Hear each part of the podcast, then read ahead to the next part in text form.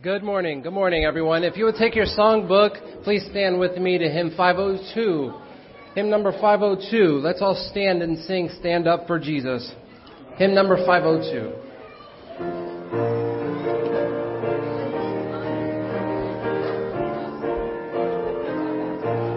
Verse 1. Stand up for Jesus, ye soldiers of the cross.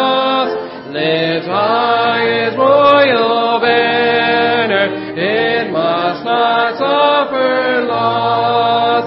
From victory unto victory, his army shall he lead, till every foe is vanquished, and Christ is Lord indeed. Verse 2. Stand up for Jesus, the trumpet call obey. For to the mighty conflict in this his glorious day, ye that are men now serve him against unnumbered foes. Let courage rise with danger, and strength to strength oppose. Verse 3. Stand up for Jesus. Stand in his strength alone. The arm of flesh will fail you.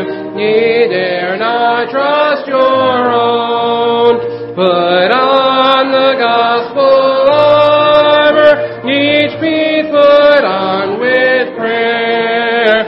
Where duty calls or danger, be never wanting there. On the last, stand up for Jesus. The strife will not be long. This day the noise of battle, the next the victor's song.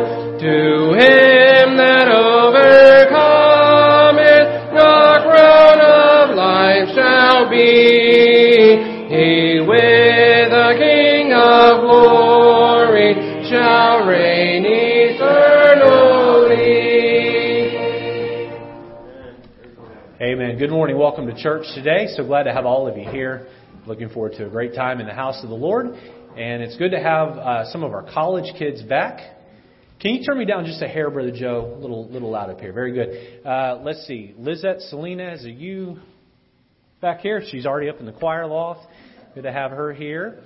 And let's see. Autumn, are you back here as well? Now, Autumn is married now, and Autumn is expecting a baby girl. So congratulations to you and Kyle. Pray for Kyle. She's going to be here for 2 months. And Kyle is going to be working a lot of hours and feeling very lonely. Everybody say, oh. So, Kyle, if you're watching, we love you. We're praying for you. And hopefully Autumn makes it back to you in one piece. We'll take good care of her. So, but thankful that all of you are here today. Looking forward to, as we conclude Family Month today, going over the home. We've got an exciting message planned for you there. And looking forward to what God's going to do in our midst. All right, let's turn around, greet one another, encourage somebody around you. We'll come back and sing that first verse in just a moment.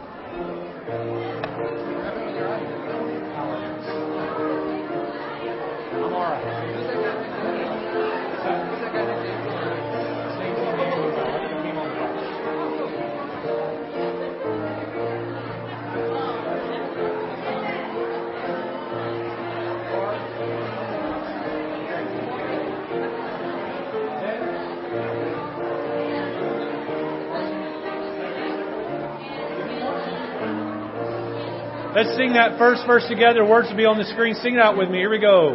Stand up for Jesus, ye soldiers of the cross. Lift high his royal banner, it must not suffer loss. Sing it out now. From victory unto victory, his army shall he lead, till every foe is vanquished, and Christ is Lord indeed. Let's open the service with a word of prayer this morning and ask God to meet with us in a very special way. Pastor Mike, please come. Open us in prayer. Our Lord, thank you so much for the day you've given to us. And thank you for the air that we breathe, even right now, Lord. I pray that you bless our service. Thank you for this place of worship. Challenge us, please, Lord, through thy word. And make our hearts tender by singing. We ask for a good day today in your house. In Jesus' name, amen. You may be seated. Hymn 400. We'll sing like a river glorious. Hymn 400.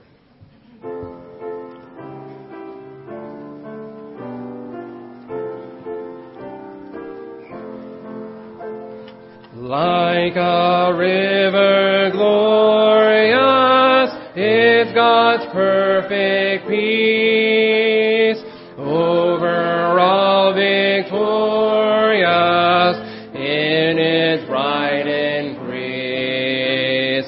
Perfect yet it floweth, fuller every day.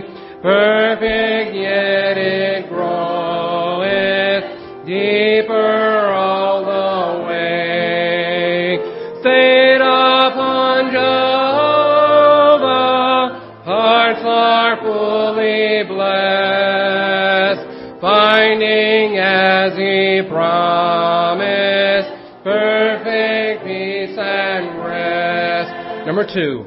Hidden in the hollow of his blessed hand, never foe can follow, never traitor stand.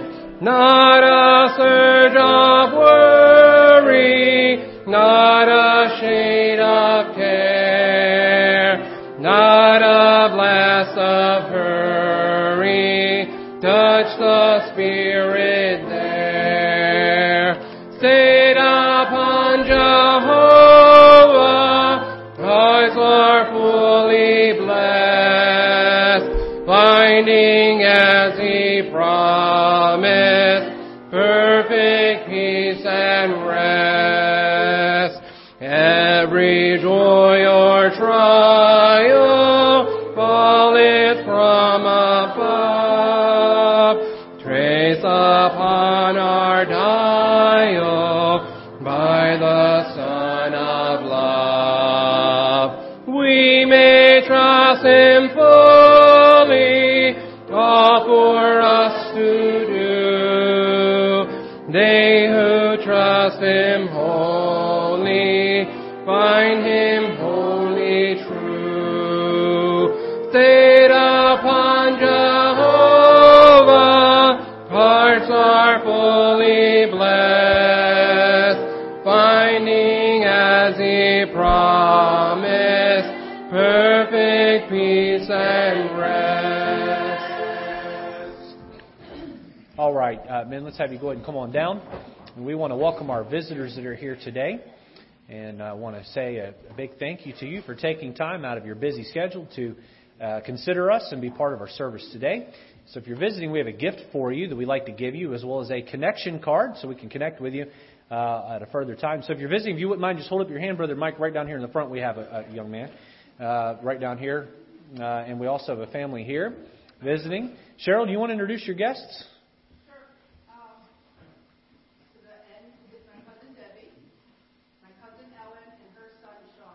Very good. Thank you for being here today. We appreciate that. Angela, do you want to introduce your guest?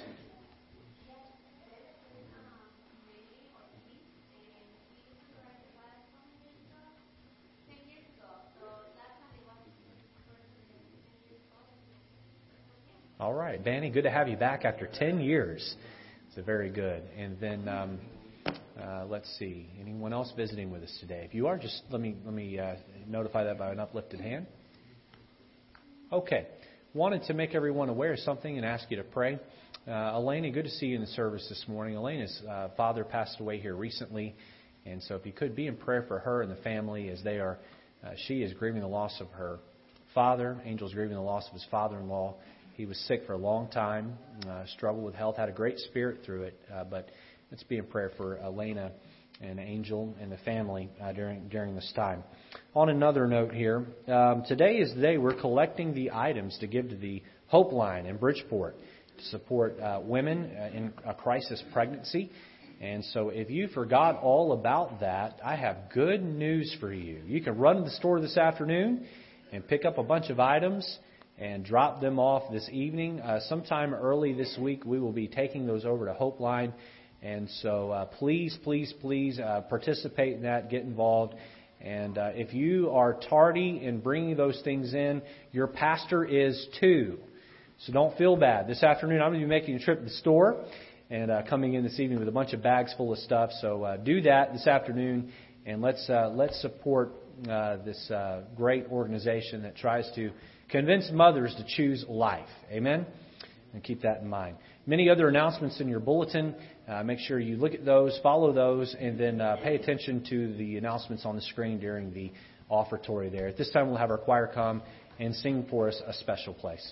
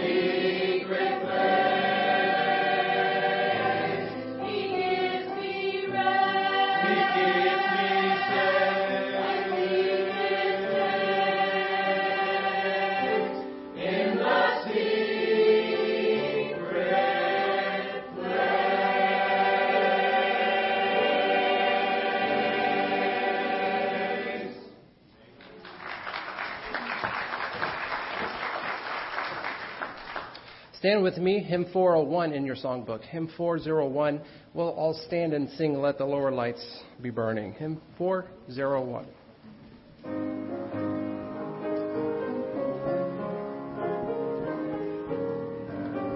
Verse 1.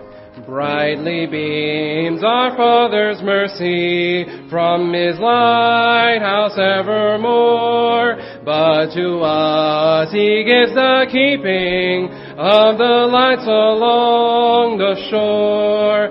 Let the lower lights be burning, send a gleam across the wave. Some poor fainting, struggling seaman, you may rescue, you may save. Verse 2. Dark the night of sin had settled, loud the angry billows roar. Eager eyes are watching, longing for the lights along the shore. Let the lower lights be burning, send a gleam across the wave. Some poor fainting, struggling seaman, you may rescue, you may save. On the third, trim your feeble lamp, my brother. Some poor sailor, tempest tossed, trying now to make the harbor, in the darkness may be lost. Let the lower lights be burning, send a gleam across the wave. Some poor fainting, struggling seaman, you may rescue, you may save. Please be seated. Ushers, you can begin making your way forward. In a few moments, we'll collect our tithes, offerings, and faith promise giving. To our guests today that received a connection card, if you would please drop that in the offering plate in just a moment when it passes by. While the men are finding their places, just a reminder, we want to put a spotlight on our discipleship classes. Each Sunday morning at 9:45, we have an array of classes that meet that will help guide you through the different various journeys that you're in. We have classes for those who are trying to raise teenagers and small children, and classes for single ladies, general adult Bible studies. The one we want to highlight today is the college and career class. Brother Mike Barr is standing right over here. Raise your hand there, Brother Mike. And his sweet wife, Diane. Miss Diane, if you'd raise your hand. They teach our college and career class. And so if you're looking, if you're single and you are 18, out of high school on up, we would love to encourage you to be part of their class. They teach relevant Bible studies to where you are, as well as have monthly activities. We shouldn't come to church necessarily just to get married, but listen, nothing wrong with going to that class and finding a cute little girl or a good-looking guy. If there is such a thing as a good-looking guy. Amen. So get involved and learn the Bible and fellowship with other folks. Amen. Brother Vara told me earlier this week, he said, you keep marrying all the people in my class and you're going to take my class from me. I said, Brother Vara, that is the goal. So... Let's be in our place during the Sunday school hour at 9:45, and let's grow that way. Let's have a word of prayer, and we'll collect the offering this morning. Brother Mike Surratt, if you would lead us in prayer.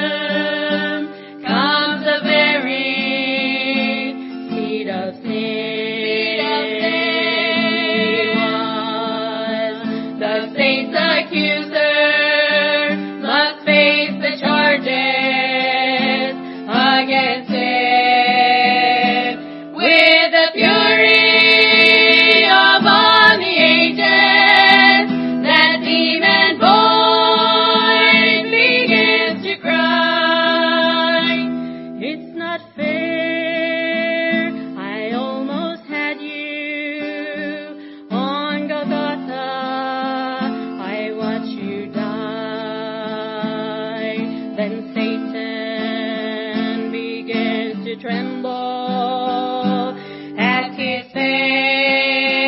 To him was known from the throne came the verdict. The lake of fire will be your home. And I see every knee is bowing, every head in honor is raised, every voice to him is lifted. Thou art worthy, the Lamb be praised. Angels standing at attention as the redeemed begins to sing. Heaven's courts resound their anthem. You are Savior, Lord, and King. Heaven's courts resound their anthem. You are Savior, Lord, and King. Thou art worthy, thou art worthy, the Lamb is praised.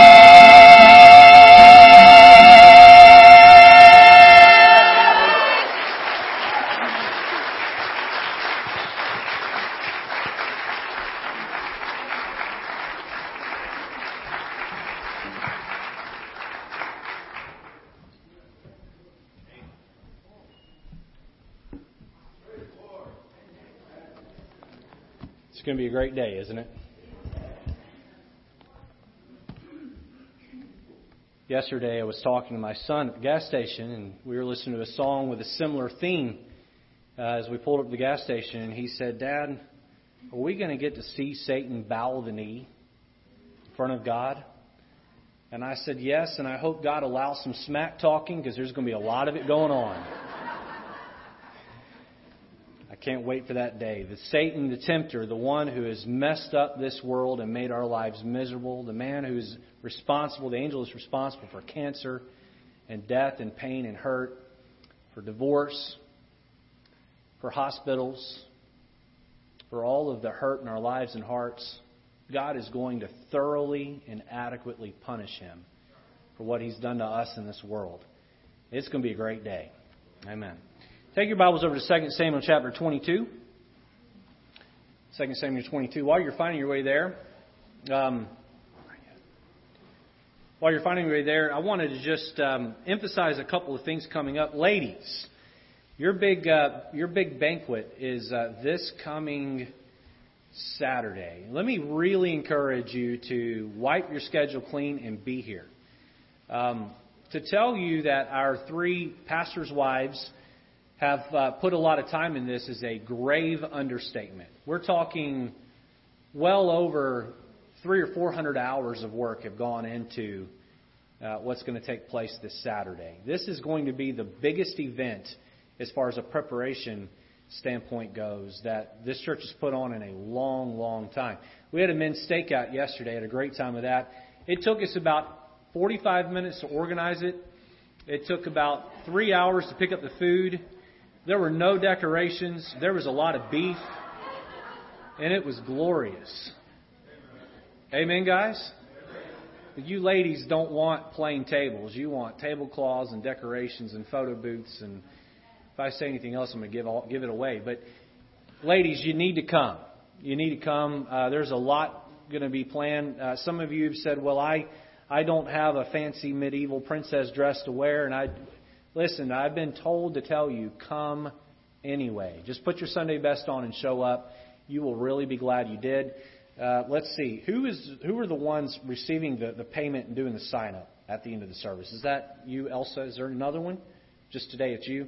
Elsa, could you raise your hand again? Elsa will be in the lobby with a clipboard. Ladies, you can pay her. It's $10 for adults, $5 for children. If you're not sure which one your daughter qualifies as, then you can ask her. She'll tell you.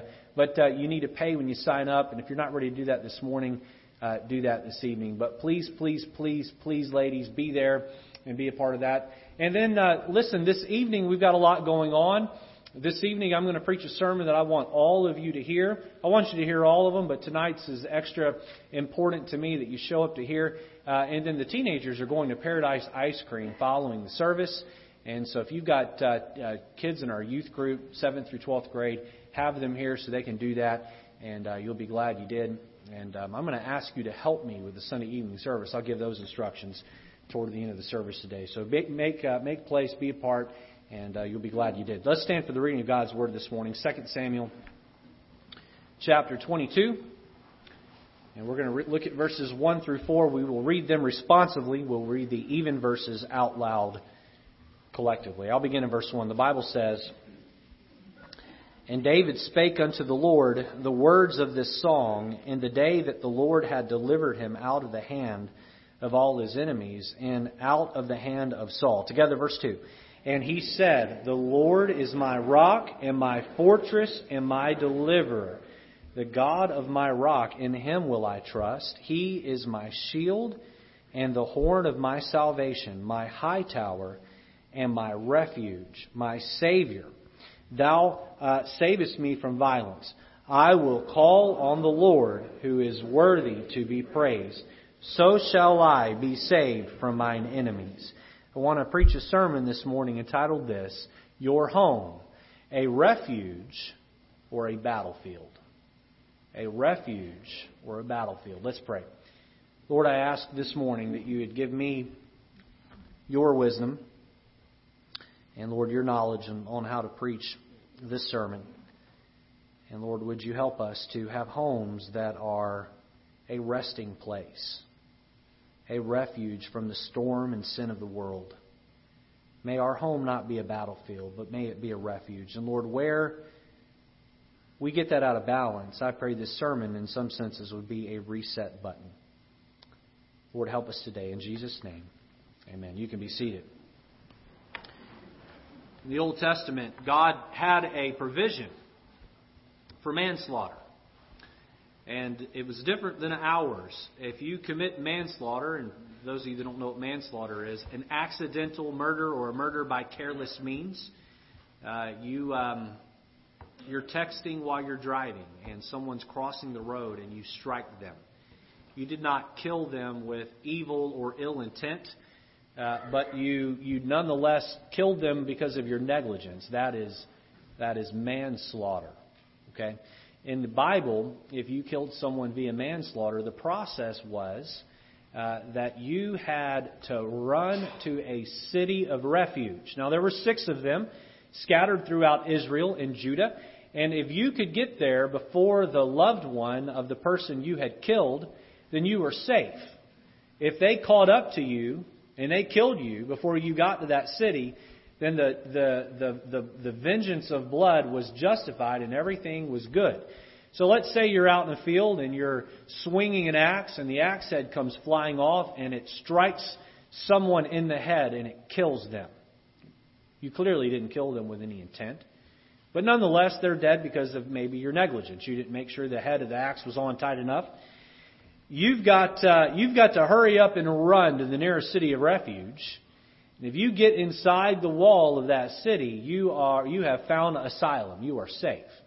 However, if the relative or loved one of that person catches up to you before you get there and they kill you, then tough luck for you. Tough luck for you. That was the system God had in place.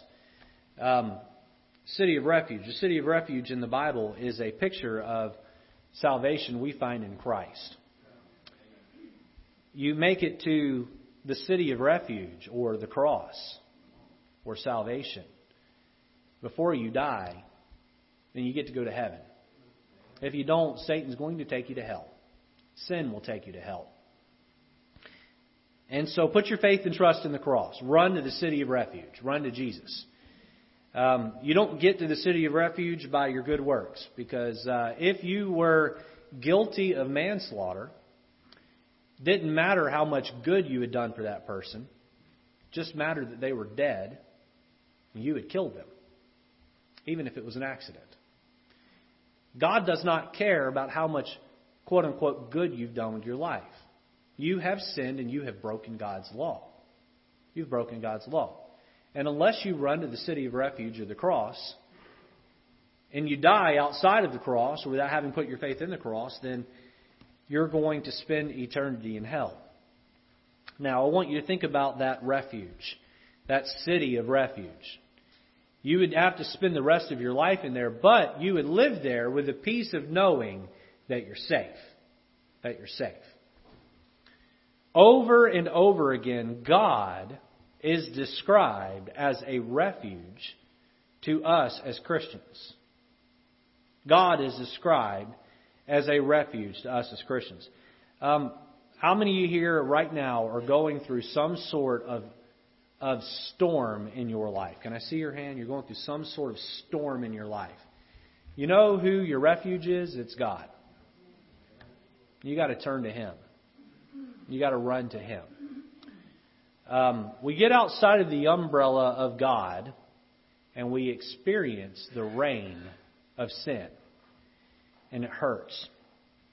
Now, how about your home? Again, this is Family Month. Extended out a week. April was Family Month. We're going to extend it into today. How about your home? You come home after a long day at work. Do you step in the door and find it to be, whew, I can rest? Or is going home a task and a chore that you hate? Now, for those of you with little ones, some of you heard my story about punishing Matthew last week, correcting Matthew.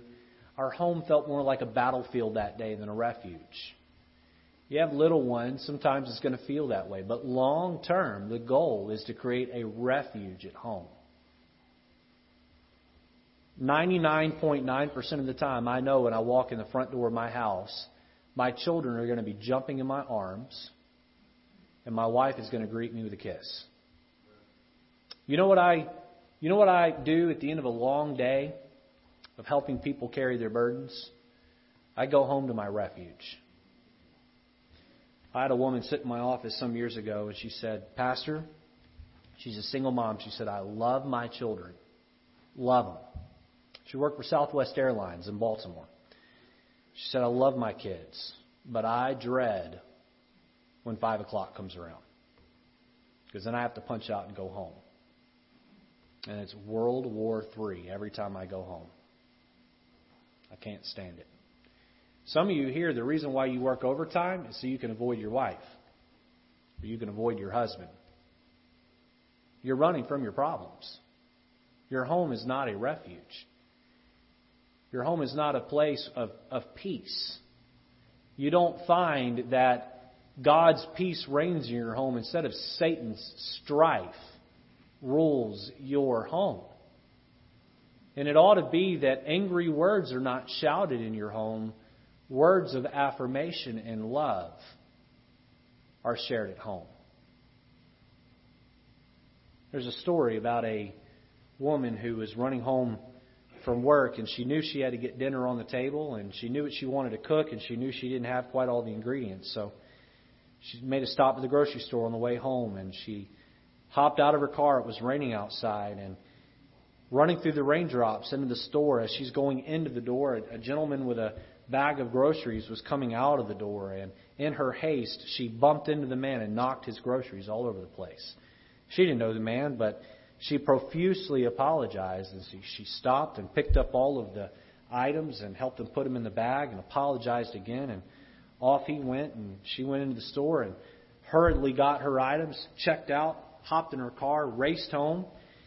In the kitchen, she began to prepare dinner, exhausted from a long day, having put in a full day's worth of work. And her little 4-year-old boy came into the kitchen and was trying to talk to his mother. And she turned to take hot noodles off the stove and dumped them through the strainer in the sink. And with this big kettle of hot noodles, she turns and her little 4-year-old boy is right under her feet. She just about tripped over him and she yells at her son, "What are you doing in the kitchen? Can't you see I'm trying to make dinner? Get lost!" and sends the son out of the room and hastily prepares dinner and puts it on the table. Well, that night as she had pillow to her head and begins to think back through the day's events, she remembers the man she ran into in the store and how kind she was to a complete stranger, but yet how harsh and mean and rude she was to her own son. She gets up. It's now 11 o'clock at night. She gets up and goes in her son's bedroom and kneels down next to him and begins to rub her fingers through his hair while he quietly and gently sleeps. The little boy is awoken after a moment of that and looks at his mom and reaches up and puts her hands on his hands on her face and says, "Mommy, I love you." She says, "Honey, I love you too. What was it you were trying to tell me earlier today?" The little boy said, "I made a craft for you at school. I was trying to give it to you to tell you how much I love you." The mother sat there with tears in her eyes, and she realized, I'm so much kinder to complete strangers than I am my own family. Isn't that true, though? We treat the people that we're supposed to love the most the worst. They see the worst of us. The Bible says that we're to be kind one to another, tender-hearted, forgiving one another. The Bible says that the fruits of the Spirit are gentleness and goodness and temperance. Not yelling and screaming and bullying and belittling. Now, I don't have your homes bugged. I'm not there at nighttime. But, sir, you have no right to yell at your wife and kids. Ma'am, you have no right to rip your husband to shreds when he comes in the door because he isn't who you want him to be. Because he left the toilet seat up or left his socks on the floor. Whatever the reason is. And if we're honest this morning, we fight over things that are very junior high-ish. If I asked you if you yelled at your spouse last month and you were to say, "Yes, I did," would you even remember what it was over? You let your kid have it last month. Do you even remember what it was about? You look back and go, that was silly. That was dumb. We get so worked up over nothing. And this morning I want to say to you that your home is to be a refuge. A refuge. Many men have had an affair on their wife because the environment in their home is toxic. Instead of going home to a sweet, loving wife, they go home to a wife who's nagging and mean and nasty. Now, it's wrong to have an affair, regardless of how your wife treats you. It's wrong, it's wrong, it's wrong. But don't aid and abet the process. Many women will run around on their husbands. And in 2018, women are just as guilty of it as men are. The truth is that the husband is not very kind to the wife. Explosive anger. Screaming and yelling. Your wife has no heart connection with you because she's afraid to open her heart to you because you just blow up on her all the time.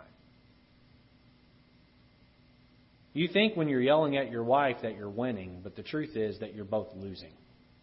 Because you two were supposed to be one. By tearing her down, you're tearing yourself down.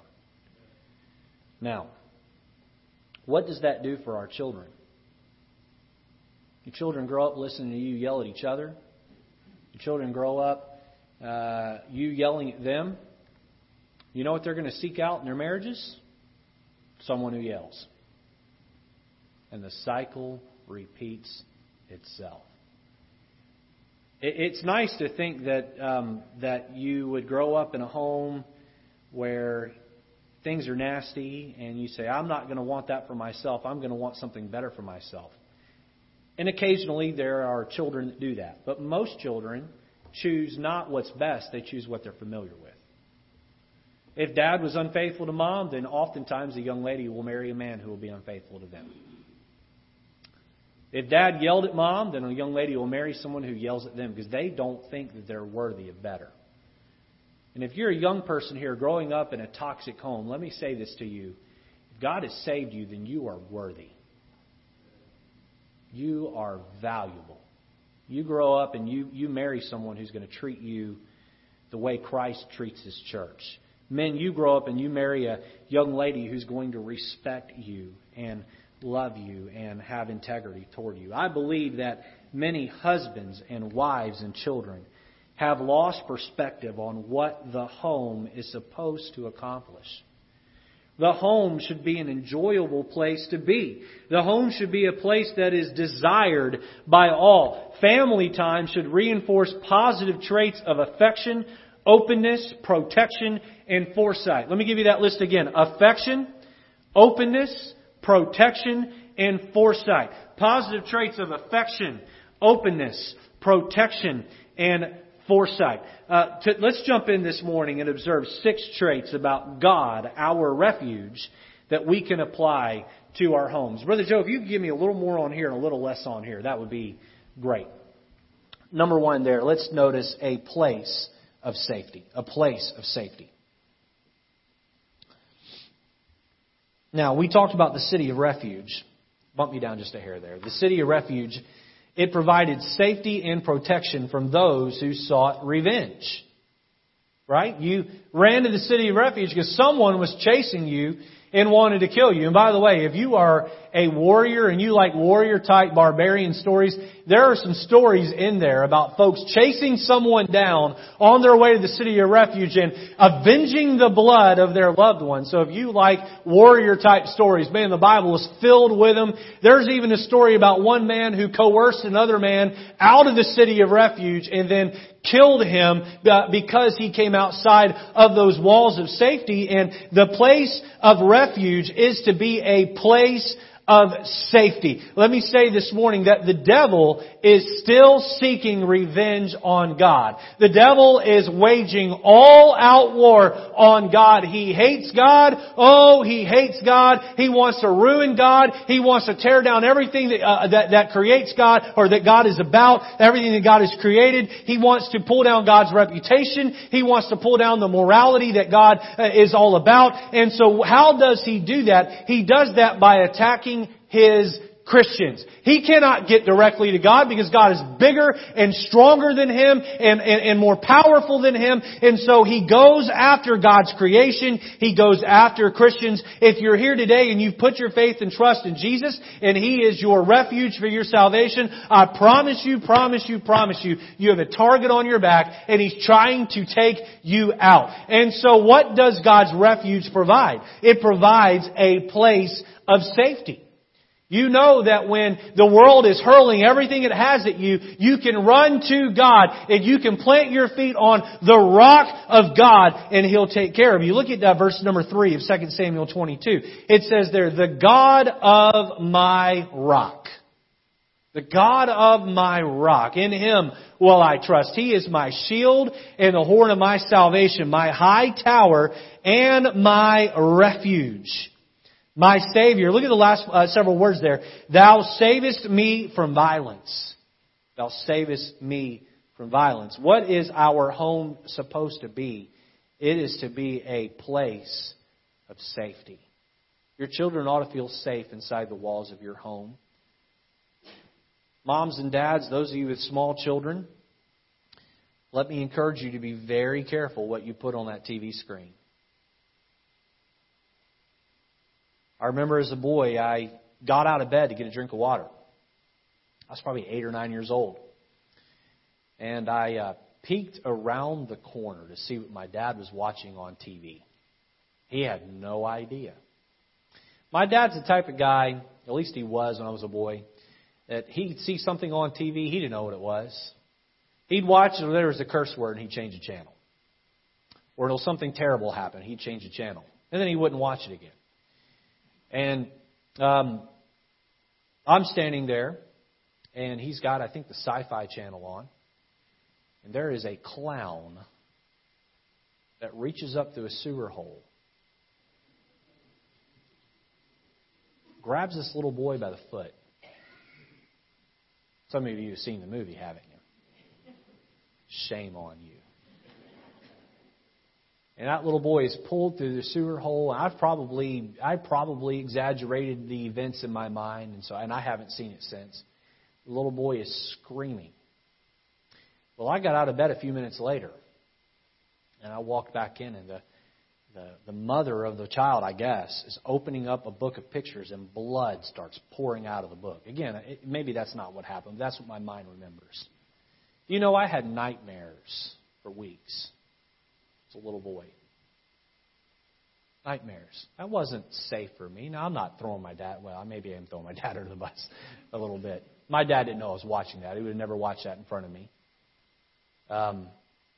You need to provide a place of safety for your kids. Listen, sin wants to destroy. Your home should be a place where sin is not present. Sin is not present on the TV screen. Sin is not present in your mouth.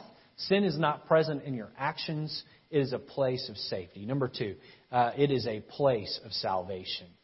God as our refuge, the city of refuge, is a place of salvation. Look at verse 3 of 2 Samuel 22. The Bible says, "The God of my rock, in him will I trust." Look here. "He is my shield and the horn of my salvation. My high tower, my refuge, my Savior, thou savest me from violence. The horn of my salvation." There's a story about a young man who was a modern-day prodigal. He was raised in a home where his parents treated him right, took him to church, tried their best to model Christianity in front of them. The young man, as a young adult, decided he was going to go sow his wild oats and do his own thing. He lived a very rebellious lifestyle while living at home. One day his mom and dad came to him and said, "If you're going to continue to choose to live this way, you cannot live in our house." They kicked him out. Many years went by. This was before modern technology. Many years went by, and this young man made a mess of his life, was arrested several times and on misdemeanor-type charges, and was a womanizer and a drunk and a rebel-rouser, and just did a lot of things that were very, very wrong. And word got back to his parents, and they became very ashamed of their son and wanted little to do with their son, and basically disowned their son over what had happened. And so the son felt a need to come home to mom and dad. And so he wrote a letter to his parents, and he said, "I'm going to be taking a train home, and I know the train tracks pass right by your backyard. If you want me home, if you would just tie a large white towel to the tree limb in the backyard, and if I see the tree limb on the tree as I come by, I'll know that means that you want me home. If there's no towel there, then I'll assume that you don't want me to come home, and I'll stay away from you. I know I've embarrassed you. I know I've made a mess of my life. I know that you are ashamed of the decisions that I've made, and so if you don't want me home, I understand." That young man climbed aboard that train and took several day ride across the country, and the moment came where he was approaching his backyard, and with great angst he sat by the window with great fear in his heart, wondering whether that towel was going to be there. And as that young man approached his backyard, every tree branch in that yard had hundreds of towels attached to it. Mom and Dad was saying, "Come home, come home, come home." This is a place where your life can be salvaged. A place of salvation. Mom and Dad, are you putting a place, a culture in place where your children will want to be saved? Will want to be saved? Have your children gotten saved? The more you take them to church, the more you teach them right from wrong, the more authentic your Christianity is, the more they're going to want it. For those of you that started coming to church and your children were already 8, 9, 10 years old and up, if your Christianity begins and ends at the front door of the church, your children aren't going to want what you have. Your Christianity's got to extend past the church house. You come to church and you dress the part, you look the part, but you go home and you watch filth on TV and they hear you cuss, they see you drink, they see you live a riotous lifestyle. Very good chance your children never get saved. On a practical point here, let me say to you, those of you here that want your children to get saved, be careful about that. Not be careful about wanting them to get saved, but be careful about how you go about it. I, as someone who's gone to church from the cradle and will go to church all the way through the grave, I've had the opportunity to watch parents how they handle their kids with the gospel. If you work with our children's ministry here, please listen carefully to what I'm about to say. My preference, my strong preference for our children's workers, and my encouragement, my strong encouragement to you as parents, is do not lead your child in a phrase-by-phrase prayer for the salvation, especially if they're 4, 5, and 6 years old. I can't tell you how many children go to a teen camp at 13, 14, 15 years old and say, I was told I got saved, but I don't know if I actually got saved. By the way, at 12, I had a reassurance of my salvation at 12 years old. I can remember sitting in church on a Sunday night in the same church I was saved in and thinking to myself, what if I didn't understand what I did? And I remember going forward that night and talking to the associate pastor there, and I said to him, I'm not sure I'm saved, and I'm terrified that something's going to happen to me. And he said, well, talk to your dad about it when you get home. My dad was sick that night with the flu, and I said, but what if we get in a car accident on the way home and I die and go to hell? And he kind of laughed, and he said, I don't think that will happen. Just talk to your dad when you get home. And I got the reassurance of my salvation at 12. Now, my parents did lead me in a phrase-by-phrase prayer. Looking back on it, I think I probably did get saved as a child, but there was that uncertainty because I did not have the wherewithal to pray the prayer on my own. Moms and dads, be careful about that. Let your children come to you and approach you about it. And converse with them and make sure that they grasp the concept of salvation on a level where they can pray on their own. What is the refuge to do? A home that is a refuge and not a battlefield. Well, it is a place of safety. It is a place of salvation. I hasten number 3. It is a place of support. A place of support. Turn over to Deuteronomy chapter 33 and verse number 27. A place of support.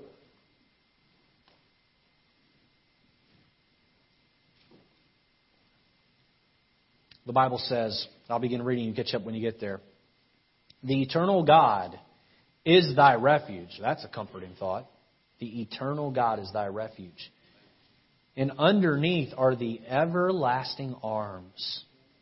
And he shall thrust out the enemy from before thee and shall say, destroy them. Speaking of the enemy.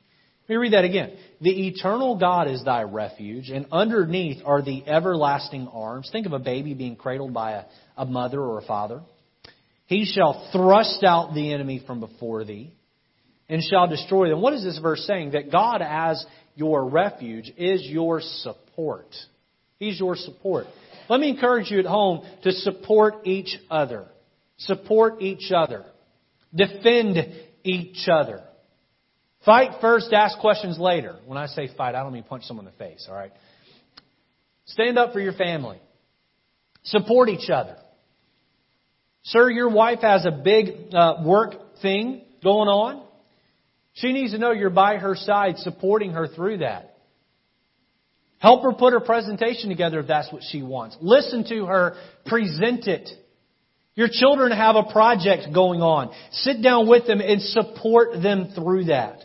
Don't say, oh, I didn't get any help from my dad. You're not getting any help from me. Now you sit down next to them and help them. Here's another thought. Support authority. How many of you here have ever been pulled over by the police with a child in the car? It's been a long time since I've been pulled over. Not that I haven't deserved it. It's just been a long time. What do you say about that police officer when he gives you that ticket? You pull away. That dirty police officer. Your children are watching you. How are you going to respond to authority? But pastor, I was going the same speed as traffic. He had no right to give me that ticket. Maybe not. Your children's going to watch. Children are going to watch how you respond to authority, and they're going to decide how they want to respond to you. That teacher at school singles your child out for not paying attention, and embarrasses them in front of the whole class. And you think, "Not my Johnny. My Johnny's perfect." You have that teacher for lunch. You drag that child into the teacher's classroom and you rip that teacher up in front of that child, and you walk out and said, "See, I love you. I supported you against that dirty, good-for-nothing teacher." By tearing down authority, you have torn down your own authority. Now, that teacher may have been in the wrong for the way they handled your child. And you need to handle that with that teacher, but not in the presence of that child. You correct the teacher if necessary. You ask questions of the teacher if necessary. Your child needs to learn that life isn't fair, and the child needs to learn how to deal with that. Support authority. Let me give you another one here. Support the church program. Support the church program. If I preach or teach on something you don't like, don't go home and have me for dinner. Don't go home and have your Sunday school teacher for dinner. My office door is open. You come talk to me. How many of you have learned that Pastor Lejeune is approachable? How many of you have learned that? If you haven't learned it, go talk to the people that raise their hand. If I say something you disagree with, I promise you I will do my best to handle you with grace. But don't talk about me behind my back. You say support the church program. When we have an activity, don't belittle and make fun of the activity. That men's stakeout. How many cows they have to kill to feed all those men. Royally redeemed. How cheesy is that? I don't feel that way. But a skeptic will belittle everything. Don't do that. And then you grow up and your child turns 19 and wants to have nothing to do with God. How many times do they hear you tear down the church program? And by the way, by not showing up to the church program, you're also sending a message. On that note, Sunday is to be the Lord's day. It's not the Lord's hour or two. It's the Lord's day. If you're raising a family, one of the best things you can do is have them back in church on Sunday night. You say, "But Pastor, my child's got to get 14 hours of sleep before school the next day." Your children will survive. We let out by 7:15 at the latest, 7:30. I can't remember the last time we went past 7:30 in a year. You can leave right at the end of service and have them in bed by 8:15. Child's up for school the next day, they'll be fine. This is the Lord's day. What are you telling your family? Listen, we want your kids in junior church on Sunday morning. They're getting church their style. Sunday night, we want them on the pew next to you because we want them to watch you worship the Lord. And if they're not seeing you do that corporately, why are they going to grow up and do it? A place of support. Number 4, a place of sight. A place of sight. Back over in 2 Samuel chapter 22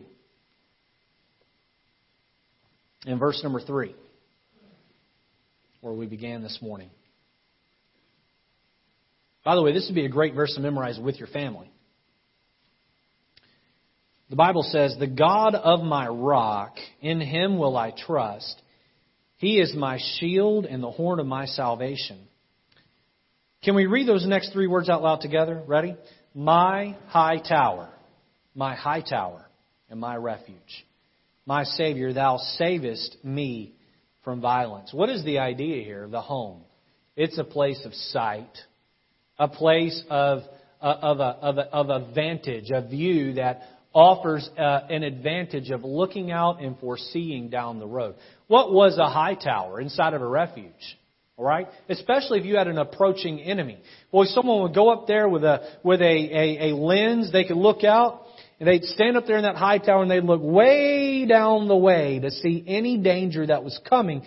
And that would give them the maximum amount of time to be able to prepare to defend themselves. And Mom and Dad, you are to stand in that high tower and look out down the road and foresee any dangers that could trip up your children, that could ruin the refuge that your home is supposed to be. And you're looking in that scope and you're adjusting and you're knowing that everything's going to be okay. How about this? How about we look out the scope at social media and the computer and technology, and we know in advance what the dangers are for our children in our home. While I'm on this note, let me just say this morning that if you have teenagers in your home, or you have older preteens in your home, and you've given them a smartphone, you make sure you know everything that is going on that phone. One day when you stand before God, Dad, and God looks down at you and says, how come your child turned out so awful? And God says, it's because your child was living in a cesspool of sin on their phone. And you say, well, I didn't know. Well, that excuse isn't going to hold water. You're supposed to know. You said, but what about my child's privacy? Your children have no privacy. Listen, your children should not be able to lock the door to their bedroom and keep you out. If your child tries that, switch the lock on the door, and you ought to be able to walk in that room whenever you want. Now, Dad, if you've got a teenage girl, obviously be careful with that, but you ought to be able to go in that room and open any drawer and look under any mattress, under any bed at any time. You ought to know what's going on. How about social media? Listen, Mom and Dad, if you don't have a social media account on the same platform and you're not looking at what they're looking at, then you're not doing your job. While I'm on it, I'm going to single out a social media platform. And this isn't going to be popular, what I'm about to say, but I promise you I'm saying this with your best intention in mind. What is the purpose of Snapchat? Why do we need to be able to look at a picture that disappears, never to be seen again? Mom and Dad, if your teenager has Snapchat, you need to delete the account. You say, oh, you're reaching into my business. Maybe a little bit, but I'm doing it because I love you. Why do we need to send a picture that disappears in 10 seconds? Can I tell you why Snapchat was invented? It was invented for people to send naked pictures of themselves to each other. Now, I know it's grown into more than that. And I'm not accusing your teenager of doing that. But the opportunity's there. The opportunity's there. Is your home a refuge, or is sin secretly growing in the corners and the shadows of your home? A refuge. A refuge. Are you being that place of sight? Hey, listen, ladies, you need to feel like you have, and men, please hear what I'm about to say on this. Ladies, wives, you need to have the ability to kindly and gently tell your husband, I don't like the way that you talk to that woman. I don't like the way she looks at you. And men, you need to respect that and listen to her. Men, you need to be able to say to your wife, the outfit that you're wearing does not glorify the Lord in our relationship. Can you please change? You wives need to be able to accept that. Why? Because it is a place of sight. Proverbs 22:3 says, a prudent man foreseeth the evil and hideth himself, but the simple pass on and are punished. Number 5, a place of security. A place of security. Let me read for you Psalm 62:7. Actually, go ahead and turn over there. We'll finish the sermon in Psalm 62. And the last 2 points will come out of that passage there. Psalm 62, verse number 7, the Bible says,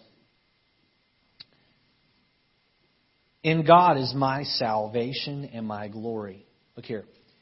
The rock of my strength, and my refuge is in God. It's a place of security. You think of a security officer. What's he there to do? He's there to provide a mental strength, a mental edge, in, say, a difficult situation. There was a park ranger at Yellowstone National Park who was leading a group of hikers to a fire lookout. The ranger was so intent on telling the hikers about the flowers and animals that he considered the messages on his two-way radio distracting, so he switched it off. As the group neared the tower, the ranger was met by a nearly breathless lookout, who asked why he hadn't responded to the message on his radio. A grizzly bear had been seen stalking the group, and the authorities were trying to warn them of the danger. Anytime we tune out the Holy Spirit or ignore the warnings of the Bible, we put ourselves and those around us in danger. Your home is to be a place of security. Let me talk to the husbands here for a minute, the husbands and the fathers. God has equipped you with a lot of logic. He's equipped your wife with a lot of emotional strength. The two of you bring logic and emotion to the table, and they complete each other to be one full package. You are supposed to be the logical being in the home. Part of being that logical being is that you look and analyze situation and you take a stand for what's right, whereas to protect your home. Whereas to protect your home. A place of security. You are to be the one that takes a stand against sin, and you're to do it in a Christ-like and kind manner. You're the one that stands up and says, we're going to be faithful to the house of the Lord, because at the house of the Lord is where the Bible is heralded and our children have the best chance of success and our marriage has the best chance of success. You are to be the one that says, we're going to have family altar. We're going to have a time where we read the Bible together, or we watch a program of the Bible together and we discuss it afterwards. You are to be the one that leads. Now, to you ladies in here that are raising a child on your own, you may not have that man to help you and to guide you, but let me encourage you to be the person who is providing the security for that young child in your home. And remember that there is a grizzly bear named Satan who wants to rip you to shreds. You provide that security. Number six, and lastly, notice a place of sincerity. Look at verse number 8, and we'll finish with this. It says there, Psalm 62:8, trust in Him at all times, ye people. Pour out your heart before Him. God is a refuge for us. Look at that phrase. Pour out your heart before Him. You know what that means? That means be honest with God. Don't hide anything from God. Jeremiah reminds us that the heart is deceitful and desperately wicked above all.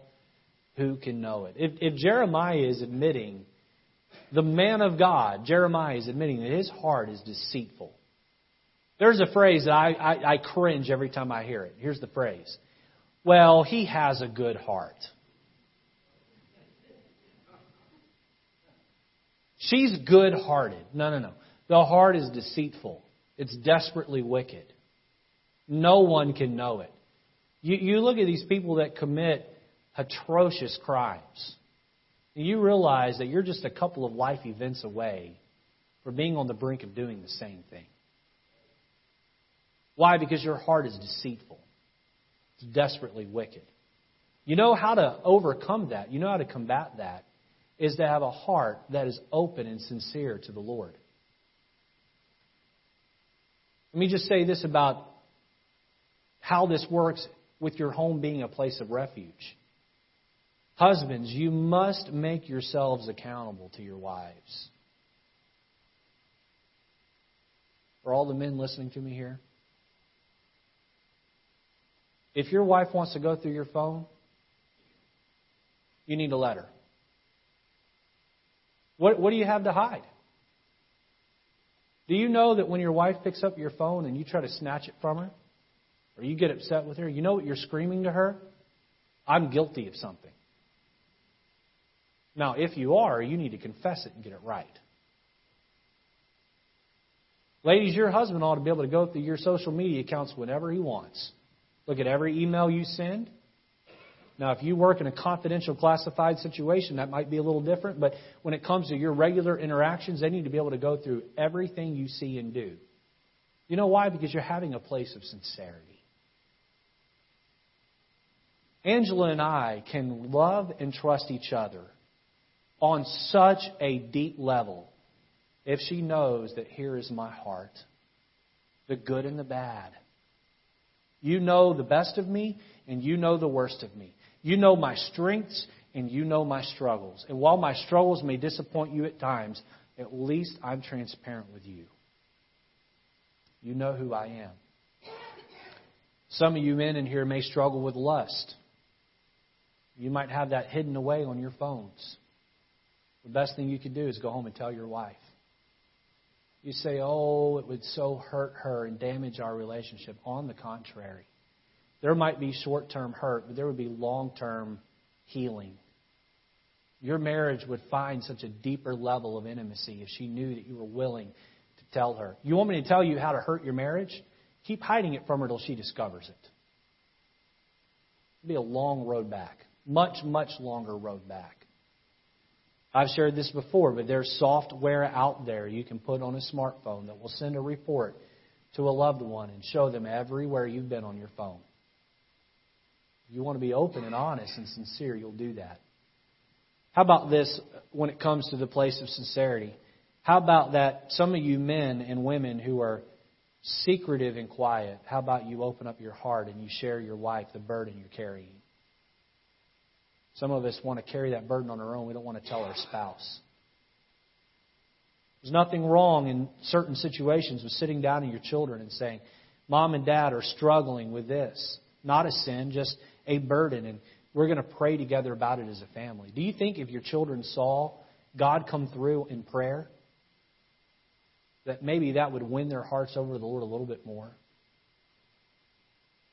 David said there, pour out your heart before Him.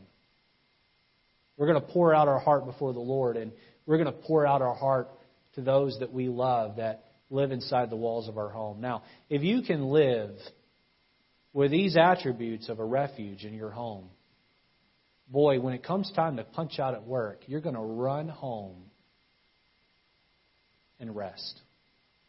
Not grab more overtime and avoid the house. Let me ask you a question. We close. Be honest. Is your home a battlefield? Or is it a refuge? If it's a battlefield, let's get it flipped. You say, Pastor, it's a battlefield about 40% of the time. It's a refuge the other 60%. Let's make it 90-10. Let's work, if it's 90-10, to get it to 99-1. Let's make our place, our home, a place our kids long to be, our spouses long to be. Let's have our heads bowed and eyes closed this morning. Lord, I pray that if there's one here today that has not yet ran to the eternal city of refuge, the cross, that they would do that this morning. Salvation is only found in the cross, in faith in the cross. So, Lord, if there's one here today that's not done that, would you help today to be the day they put their faith in you? May we not risk it. May we not allow death to overtake us and put us in the grave and then in hell because we did not run to that city of refuge. And, Lord, for the families here today, I pray that we would not fight, bicker, scream, belittle. Lord, our homes would be a place filled with goodness and kindness and temperance. Our homes would be a place of transparency and openness and honesty. Our homes would be a place of refuge. This morning, with your heads bowed and eyes closed, how many here say, Pastor, there was a day and time in my life I put my faith and trust in Jesus Christ to save me. Here's my hand in testimony of that. You've trusted Jesus. Would you just raise your hand? Thank you. There are some of you that didn't raise a hand. Let me just say to you that don't leave the building today without knowing that Jesus is your Savior. Don't do that. Don't risk the chance of dying this afternoon and going to hell. Satan wants nothing more than to take you to hell with him. But Jesus made it possible for you to go to heaven, and all you've got to do is lay aside pride and unbelief and embrace the cross of Jesus where He died. Understand that He rose again from the dead. His blood wants to cover your sins, wants to wash away your sins. God in heaven wants to give you a home in heaven, but you must believe that Jesus is your way there. Jesus said in John 14, He said, I am the way, the truth, the life. No man comes unto the Father but by me. You want to get to heaven, you've got to go through Jesus. How many here today say, Pastor Lejeune, there has never been a day and time in my life where I've trusted Jesus that I can remember, but I want to go to heaven when I die. Pastor Lejeune, would you please pray for me? If that's you, would you just slip up your hand? I won't call your name out. I see one hand. Pastor Mike, if you raise your hand, if you'd just look this way at me. Pastor Mike is standing right here. He'd like to take you through the Bible and show you how you can know that here in just a moment. So you can leave here today knowing that heaven's going to be your home.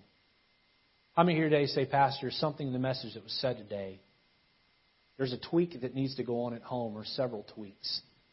So our home can be either a better refuge or can begin being a refuge for those that live inside our home. Pastor, that's me. Would you pray for me? Here's my hand. Here's my hand. Pastor, would you pray for me that God would allow our home to be a better refuge? Lord, I pray this morning that during this time of invitation, we would make solid, concrete decisions that make a difference in our lives and in our children's lives. We'll raise children that love you. In Jesus' name. Let's stand to our feet, heads bowed, eyes closed. The altar's open. If you don't know that you're saved, would you come and talk to Pastor Mike and let him take you through the Bible, show you how you can know that. If you are saved today and you've not yet been baptized, our baptismal waters are ready. We would love to help you to follow the Lord in that next step of obedience. You're saved and baptized, but you've not yet joined our church and you'd like more information about that. We'd like to help you with that as well. How about it this morning, Christian? Is your home a refuge?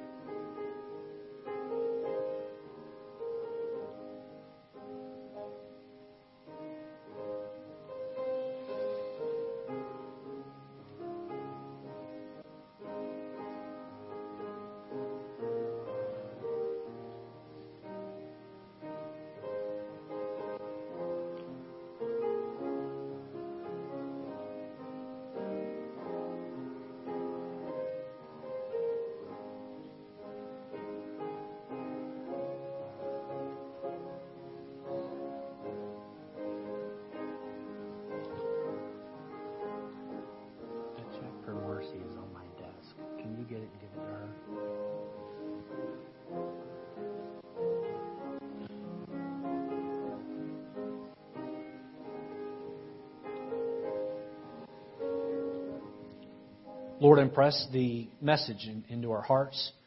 Help us to dwell on it, think about it, and talk about it as we depart.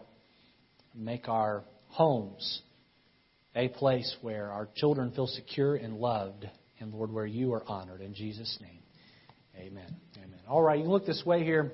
Let me encourage you with something. Tonight, I need your help. How many of you here enjoy object illustrations in a sermon? Can I see your hand? I want you to be my object illustration. Now, I put Pastor Dave up to this as well. He's going to be making the same announcement in Junior Church. I need those of you who are sports fans on any level to wear your favorite sports uniform to church tonight. Whether you're in the choir, sitting on the platform, or just you'd sit on the pew. That might be a soccer jersey from your favorite team. That might be a baseball jersey. That might be a football jersey, a basketball uniform. I ask that you dress modestly. No showing up like a swimmer, okay? You say, but I'm a Yale swim team fan, and I've got the outfit. Pick something else. All right. How many of you think you can come back tonight and wear some sort of sports paraphernalia? How many of you think you can help me with that? I hope you can. And look, even if you don't normally come on Sunday nights, come tonight. Now, one other thing. If you're not a sports fan, don't wear a uniform. I only want those that are fans to wear a uniform. If you wear a uniform and you're not a sports fan, you're going to mess up my illustration. So that's meant for those who are at least semi-fond of a team, okay? Pick a jersey of a team that you're fond of. And come back tonight, you're ready to go, and we'll have a great time with that. Thank you so much for being here this morning. Ladies, don't forget to sign up for the ladies event in the lobby. And Hope Line, pick up those things and be back tonight to support mothers in pregnancy crisis. God bless you. You're dismissed. Love you.